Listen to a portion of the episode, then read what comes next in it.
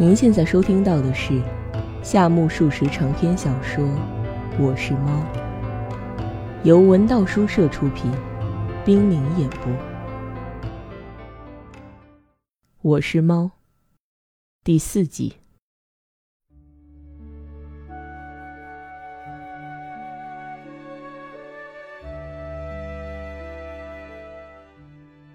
在神田某亭进晚餐，喝了两三杯酒味沾醇的正宗名酒，因此京城胃口绝佳。窃以为夜饮对于胃病裨益最大。高淀粉酶就是不行，任凭你说出个花来，它也不顶用。反正不顶用就是不顶用。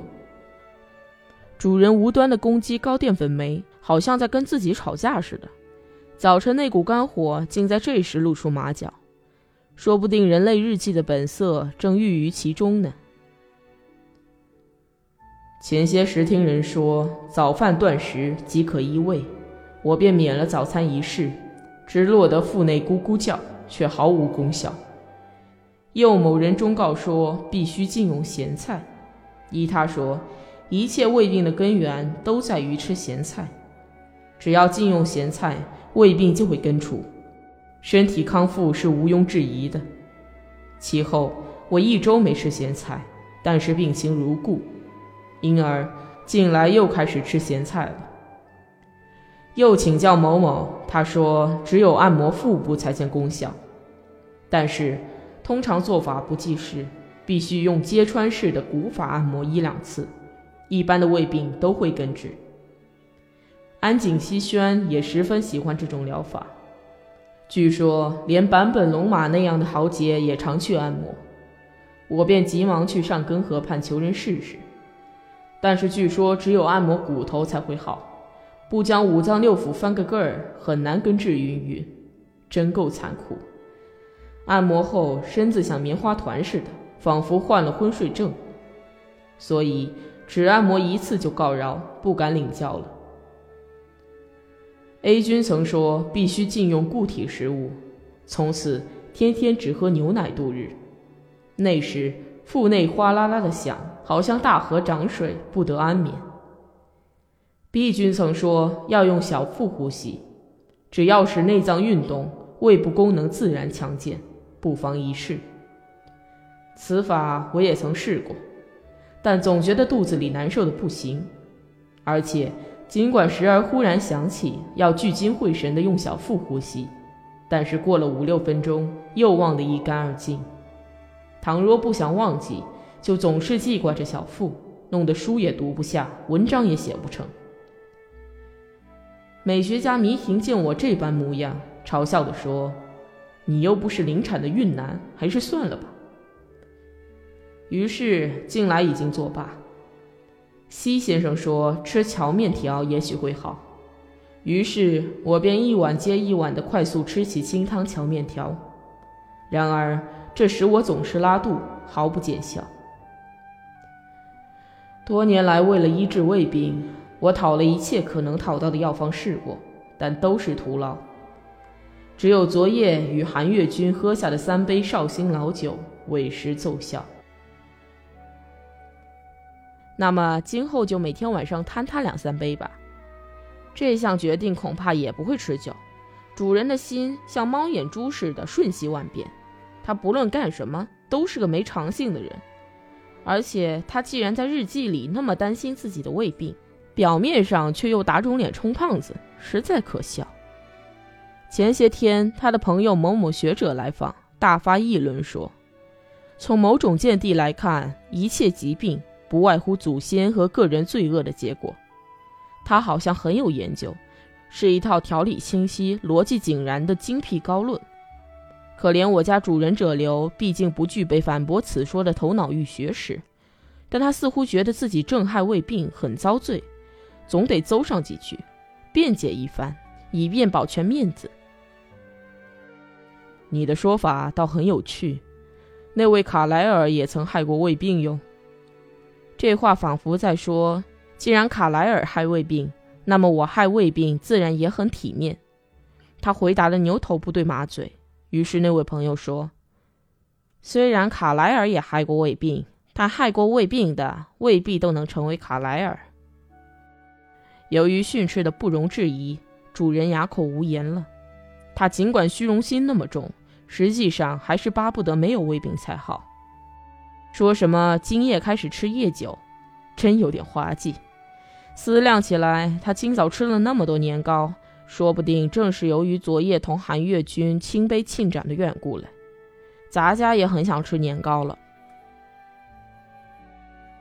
咱家虽说是猫，却并不挑食。一来，咱家没有车夫家大黑那么一把子力气，能跑到小巷鱼铺去远征；二来，自然没有资格敢说能像新开路二弦琴师傅家花猫小姐那么阔气。因此，咱家是一只不大闲食的猫，既吃小孩吃剩的面包渣，也舔几口糕点的馅儿。咸菜很难咽，可是为了尝尝，也曾吃过两片咸萝卜。吃吧一下，太棒了，差不多的东西都能吃。如果这也不爱吃，那也不爱吃，那是任性白阔。毕竟不是寄生于教师家的猫辈所该说出口的。据主人说，法国有一名叫巴尔扎克的小说家，是一个极其奢侈的人。当然，并不是说他饮食上怎么奢侈，而是说他身为小说家，写文章却极其铺张浪费之能事。有一天，他想给自己写的小说中人物起个名字，起了好多，却总是不中意。赶巧朋友来玩，便一同出去散步。朋友压根不知道是怎么回事，就被领走了。而巴尔扎克一直想发现一个自己搜索枯肠也未曾觅得的人物名字，因此他走在大街上，别无他事，一心观看商店门口的招牌。但是依然找不到称心的人物名字，便领着朋友乱走一气，朋友也就稀里糊涂的跟他乱走。他们就这样从早到晚在整个巴黎探险。归途中，巴尔扎克偶然发现一家裁缝铺的招牌，上写店名马卡斯。他拍手叫道：“就是他，非他莫属！马卡斯，多好的名字啊！”马卡斯的前面再加上个 Z 字，就成为无可挑剔的名字了。不加个 Z 字可不行。Z 马卡斯，这名字实在太好。主观编造的名字，尽管想要起得漂亮些，可总是有点做作，没意思。好歹总算有个称心的名字了。他完全忘却朋友在陪他受罪，竟独自欣喜若狂。不过，只是为了给小说中的人物起个名字。便不得不整天在巴黎探险，说起来未免过于大动干戈。不过能够奢侈到这种程度，倒也蛮好。只是像我这样有一个牡蛎是主人的小猫，可就无论如何也不敢如此了。不管什么，能够填饱肚子就行。这恐怕也是环境造成的吧。因此，如今想吃年糕，绝非贪馋的结果，而是从能吃便吃的观点出发。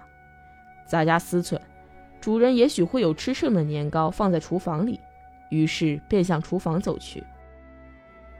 粘在碗底的还是早晨见过的那块年糕，还是早晨见过的那种色彩。坦率地说，年糕这玩意儿，咱家至今还未曾粘牙嘞。展眼一瞧，好像又香又渗人。咱家搭上前爪，将粘在表面的菜叶挠下来，一瞧。爪上沾了一层年糕的外皮，黏糊糊的，一闻就像把锅里的饭装进饭桶里时所发出的香气。咱家向四周扫了一眼，吃呢还是不吃？不知是走运还是倒霉，连个人影都不见。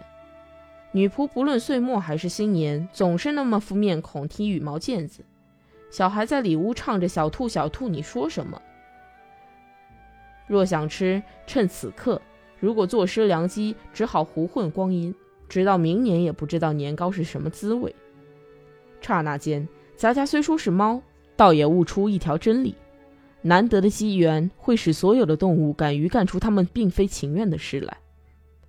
其实，咱家并不那么想吃年糕，相反，越是仔细看它在碗底里的丑样，越觉得瘆人，根本不想吃。这时，假如女仆拉开厨房门，或是听见屋里孩子们的脚步向这边走来，仔仔就会毫不吝惜地放弃那只碗，而且直到明年再也不想那年糕的事儿了。然而一个人也没来。不管怎么迟疑徘徊，也仍然不见一个人影。这时心里在催促自己：还不快吃！